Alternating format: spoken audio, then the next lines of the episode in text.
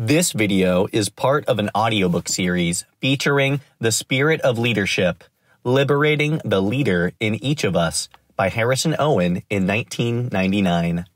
For more audiobooks, please visit my YouTube channel, find me on Spotify, or visit my website for downloads. Chapter 2 Transformation The Context of Leadership. Transformation is occurring now, not later not soon, but right this instant. Of course, it has always been so, for the history of our species has been an ongoing journey of the evolution of consciousness, the continuous transformation of our essence from one form into another. From the moment we branched out from our brothers and sisters who constitute the rest of the animal kingdom, indeed, from the moment before that moment, when animal and plant became distinct entities, transformation has been occurring. To tell the truth, it all began, if it began at all, in that fiery instant of pure energy expanding infinitely across nothingness. And who knows, maybe it never began, but always was. Whatever the point of Genesis, transformation is not new. What is new, or at least what strikes us as strange, is the rate of transformation. There clearly have been times when things never seemed seemed never to change. Perhaps appearances were deceiving, or we were deceived by our own lack of awareness. But at times, it certainly seemed that yesterday, today, and tomorrow were all of a piece. Our deception was probably self induced. No one and no thing likes to change, for all systems are essentially conservative.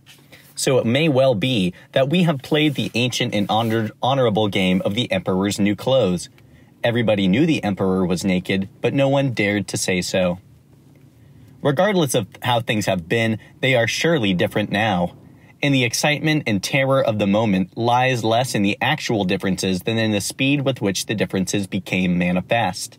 We are riding the tiger to somewhere, and we no longer need the pundits and gurus of the world to tell us so. We need only to get out of bed each morning to see what massive change the rolling forces of transformation have brought to us that day. In the realm of business, as old ways of doing things are placed at risk, an open space is created in which new ways of being in the marketplace came into existence. Some people, however, will find the challenge of the moment more than they can bear and will seek to deal with the future as they have with the past. In organizational terms, this means that when the fit between corporation and environment is less than comfortable, the tried and true answer is to restructure and reorganize. Somewhere, somehow, it is assumed, the perfect structure will be discovered. Its shapes may be circles or squares, matrices or hierarchies, but given time and wisdom, not to mention luck, that structure will come forth.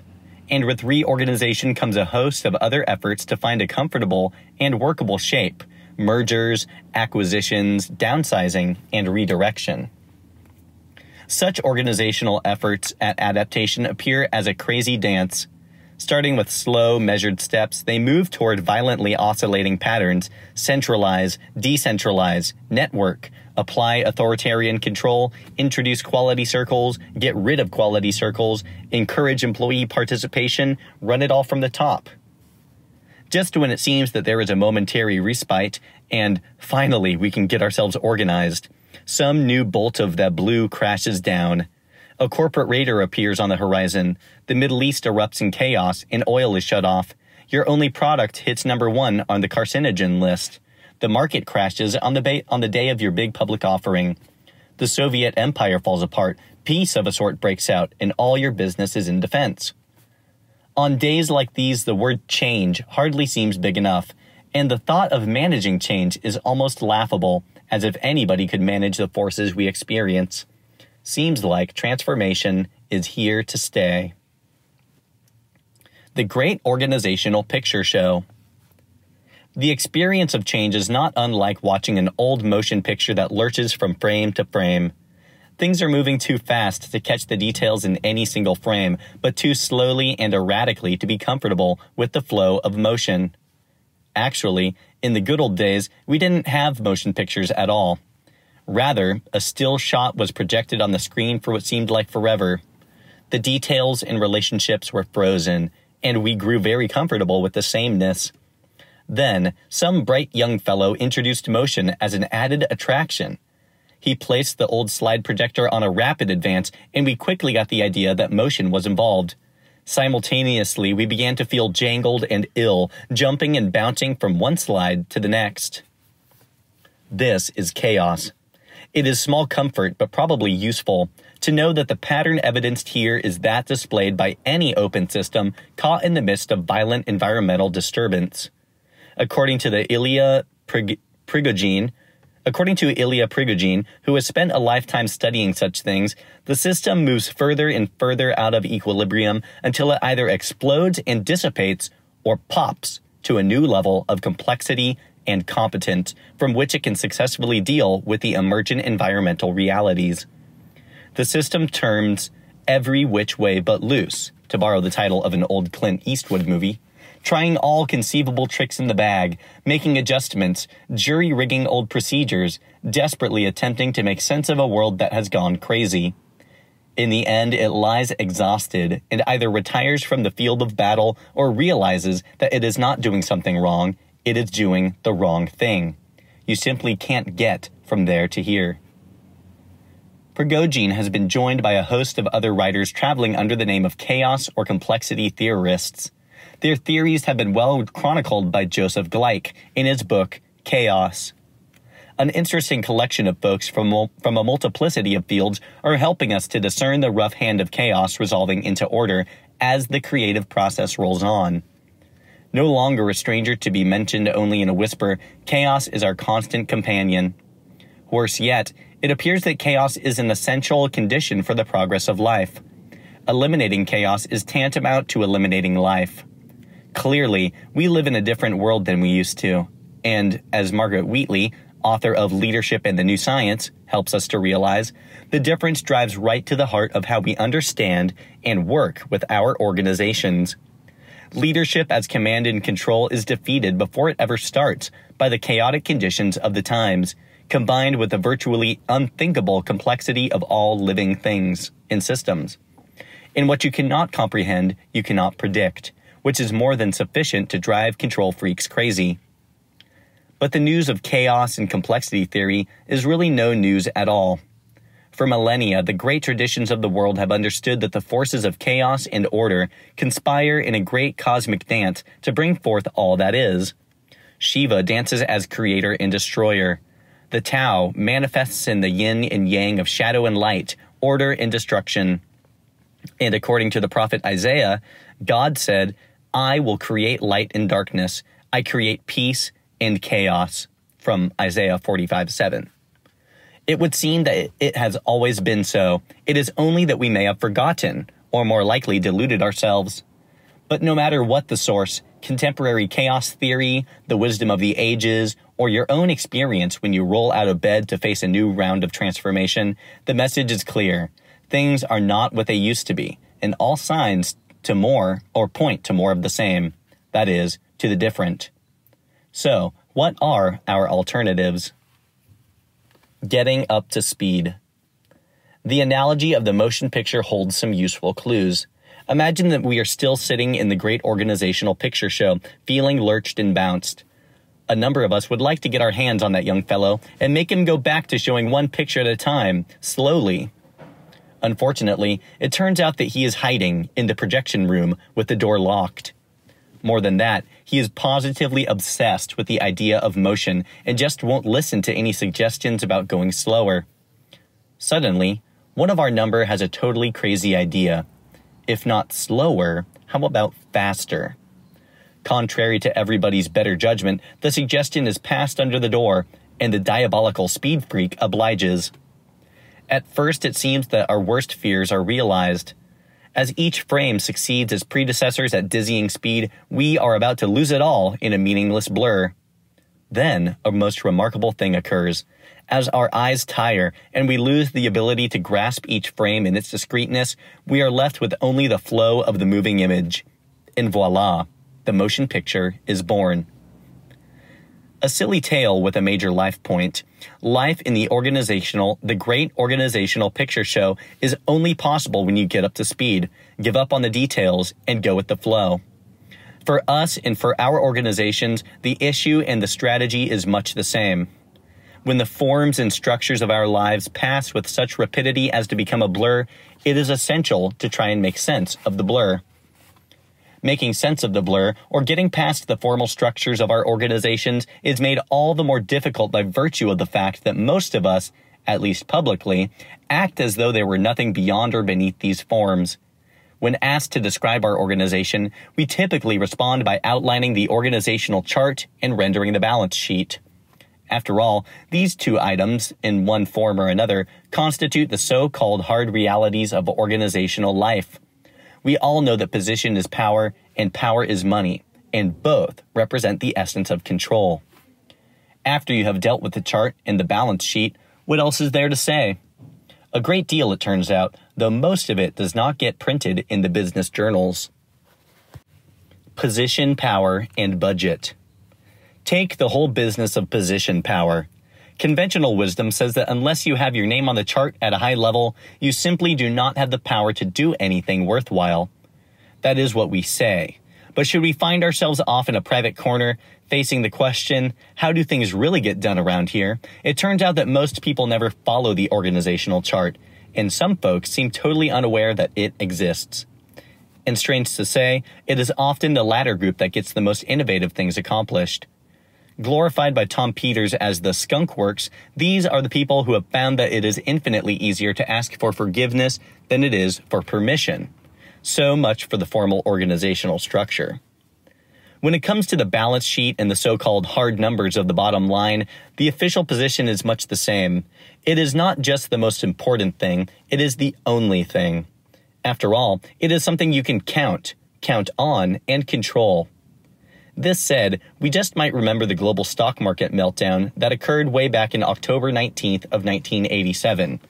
Note to the listener, this book was written in 1999.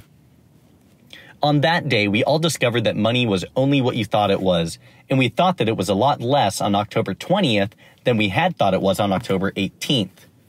In the United States, we literally disimagined half a trillion dollars in 24 hours. It just went poof. So, although it remains true that balance sheets are important and certainly something you can count on, it is not necessarily true that they can be counted on to reflect value accurately. Something else is involved, which is the activity of the valuer. This is us. When we value things, it is unfortunate but true that our judgment is inevitably subjective. So much for the hard objective numbers. It might be said, quite fairly, that I have treated the formal, structural aspects of organizational life with less than due seriousness. But I submit that my treatment of these venerable realities is less severe than the treatment they receive at the hands of the world at large. No comments on my part can possibly place organizational structures in a more tenuous position than the transforming conditions of the world. Like it or not, the organizational chart is definitely in the category of here today, gone tomorrow. Likewise with the balance sheet.